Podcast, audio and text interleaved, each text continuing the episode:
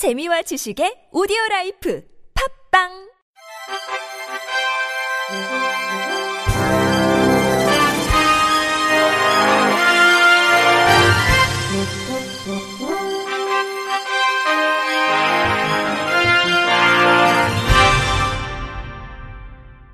청취자 여러분 안녕하십니까? 2월 20일 화요일 KBS 뉴스입니다. 국회 보건복지위원회 자유한국당 박인숙 의원은 어제 공공부문의 장애인 의무 고용 비율을 상향하는 내용의 장애인 고용 촉진 및 직업재활법 일부 개정 법률안을 대표 발의했습니다. 현행법은 2019년부터 국가와 지방자치단체의 장 및 공공기관의 장으로 하여금 정원의 1000분의 34 이상 장애인을 의무 고용하도록 하고 있는데 개정안은 이 비율을 1000분의 50 이상으로 상향해 장애인 고용을 활성화하고 장애인 실업 문제를 해결하자는 취지입니다. 박인숙 의원은 장애인 고용 문제를 보다 적극적으로 해결하기 위해 국가와 지방자치단체 및 공공기관의 장애인 의무 고용 비율을 높일 필요가 있다고 말했습니다. 지난 9일 열린 평창 동계올림픽 개회식에서 전광판에 청각장애인을 위한 수어 통역을 하지 않아 장애인을 차별했다는 지적이 제기됐습니다. 장애인 단체인 장애의 벽을 허무는 사람들은 어제 수어 통역을 제공하지 않은 대회 조직위원회와 이를 관리 감독하지 않은 문화체육관광부, 보건복지부를 차별 행위로 국가인권위원회에 진정할 예정이라고 밝혔습니다. 이들은 또 평창올림픽 폐막식과 패럴림픽 개폐막식에는 전광판 수어 통역이 제공되도록 인권위가 입장을 표명해달라고 요구했습니다. 장애인 주치 시범사업 참여의사 공모기간이 한 달 연장됐습니다. 보건복지부는 어제 장애인 건강관리의사 시범사업 참여의사 공모를 3월 16일까지 연장한다고 밝혔습니다. 복지부는 지난 13일까지 공모를 실시했으나 참여의사 공모 신청 수가 당초 계획보다 부족하다고 판단해 공모를 연장한 것으로 풀이됩니다. 신청 대상은 의원급 소속 의사인 일반 건강관리의사와 요양병원과 상급 종합병원을 제외한 의사인 주장애 관리의사, 그리고 일반 건강관리의사 중 장애 진단이 가능한 전문의인 통합관리의사입니다. 참여의사는 시범사업 참여 신청서와 보안 서약서를 건강보험공단 보장사업실로 웹메일과 팩스, 등기 우편, 방문 접수 및 온라인 접수하면 됩니다. 복지부는 공모 이후 3월 중 참여 의사 결과를 개별 통지 및 홈페이지에 게재하고 관련 교육을 거쳐 5월부터 1년간 시범 사업을 실시할 예정입니다. 한국시각장애인 복지관이 금호 석유화학의 후원을 받아 구단 안테나식 흰 지팡이 1650대를 무료로 보급합니다. 보급 대상은 전국의 1, 2급 시각장애인이며 무료 보급 5년 미경과자는 신청이 불가합니다.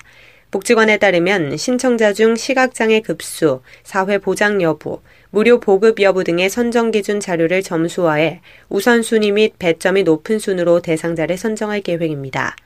접수는 오늘부터 다음 달 9일까지 홈페이지 www.giboo.or.kr에서 가능하며 홈페이지 신청이 어려울 경우 다음 달 5일부터 일주일 동안 전화 02-440-5261, 5261을 통해서 가능합니다. 한편 대상자 선정 공지는 오는 3월 13일 오전 10시에 한국시각장애인 복지관 홈페이지에 발표될 계획입니다.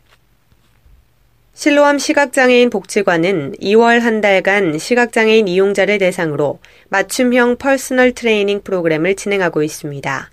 personal training은 개인의 운동 목적에 맞게 전문 트레이너가 운동 처방을 실시하고 체계적으로 관리 및 지도해주는 프로그램으로 이번 프로그램은 시각장애인의 체중 감량과 근력 강화를 목적으로 운영됩니다. 현재 총 14명의 시각장애인 이용자가 참여하고 있는 본 프로그램은 전문 트레이너와 참가자가 1대1 상담을 진행해 참가자의 욕구를 파악한 후 이를 기반으로 전문 트레이너가 적합한 운동 방법을 설계하고 운동을 지도하는 방식으로 진행됩니다. 프로그램에 참여하고 있는 31살 김모 씨는 개인별 맞춤형으로 선생님들이 신경을 써주셔서 나날이 성장하는 게 느껴진다고 말했습니다. 한국장애인고용공단은 발달장애인을 위한 직업정보 안내서 빵빵 꿈을 실은 잡버스를 발간했다고 밝혔습니다. 이 안내서는 발달장애인이 종사할 수 있는 직무를 동화 형태로 알기 쉽게 소개하고 있는데 제작 과정에 발달장애인이 직접 참여해 내용과 사파를 검토했고 이해하기 어려운 부분은 수정 작업을 통해 이해도를 높였습니다. 또 장애인 근로자가 알아야 할 근로기준법에 대한 정보도 담고 있습니다. 최종철 공단 고용개발실장은 발달장애인의 눈높이에 맞춘 다양한 콘텐츠를 계속 개발할 계획이라고 말했습니다. 한편 이번에 제작된 안내서는 공단 홈페이지에서 전자책 형태로도 내려받을 수 있습니다. 경기도 장애인복지 종합지원센터 누림센터가 내일 오후 2시 양평 군민회관에서 누림 콘서트 이야기 피는 2월을 개최한다고 밝혔습니다. 도내 장애인의 사회 참여 및 문화 향유를 위해 지난 2016년 수원시에서 첫 공연을 시작한 누림 콘서트는 이번이 7회째로 올해 콘서트는 양평군청과 경기도 장애인 복지시설 연합회, 양평군 사회복지사협회의 협업을 통해 마련됐습니다. 콘서트는 양평군을 대표하는 양평 문화여성 합창단의 재능 기부로 시작해 관객과 호흡하는 마술사 제2의 마술 및 체험, 행사의 신으로 불리는 원더 총각의 트로트 메들리 등 다채롭고 풍성한 공연들로 채워질 예정입니다. 경기도 장애인 복지종합지원센터 관계자는 앞으로도 도내 장애인들의 사회 참여, 문화, 예술 활동 활성화를 위한 관련 사업을 지속적으로 추진할 예정이라고 말했습니다. 전북 완주군의 한 장애인 단체에서 보조금을 불법 유용했다는 의혹이 제기된 가운데 해당 단체의 일부 의사들이 최근 완주군에 진정서를 제출한 것으로 알려졌습니다. 이 단체 관계자에 따르면 지난 1월 군에서 지원받은 보조금 가운데 2천여만 원을 고위 간부 A씨와 직원 B씨가 유용했다는 의혹이 불거졌습니다. 문제가 불거지자 단체 이사들은 군에 진정서를 냈고 일부 이사들은 B씨가 자신의 계좌로 보조금을 빼낸 뒤 A씨에게 전달한 것으로 보고 있습니다. 단체 관계자는 법인 계좌에서 자금을 관리한 B씨의 개인 계좌를 통해 보조금이 빠져나갔다고 주장하며 언제부터 얼마를 유용했는지 간부와 직원 간 공모 여부를 밝혀달라는 취지에서 군에 진정서를 냈다고 주장했습니다. 군 관계자는 진정서를 접수하고 절차에 따라 진상 파악을 위해 조사하고 있다며 자세한 내용은 말해줄 수 없다고 말했습니다. 이 문제를 두고 A씨는 내가 보조금을 유용했다면 이 자리에 계속 있을 수 있겠냐며 직원 불찰이었고 현재는 모두 수습한 상태다고 일축했습니다. 끝으로 날씨입니다. 내일부터 전국 대부분의 대기가 매우 건조하겠습니다.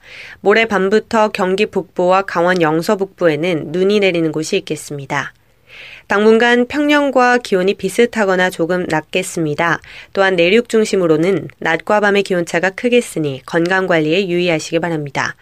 내일 제주도 남쪽 먼바다에서 바람이 강하게 불겠습니다. 항해나 조업 선박을 하시는 분들도 유의하시면 좋겠습니다.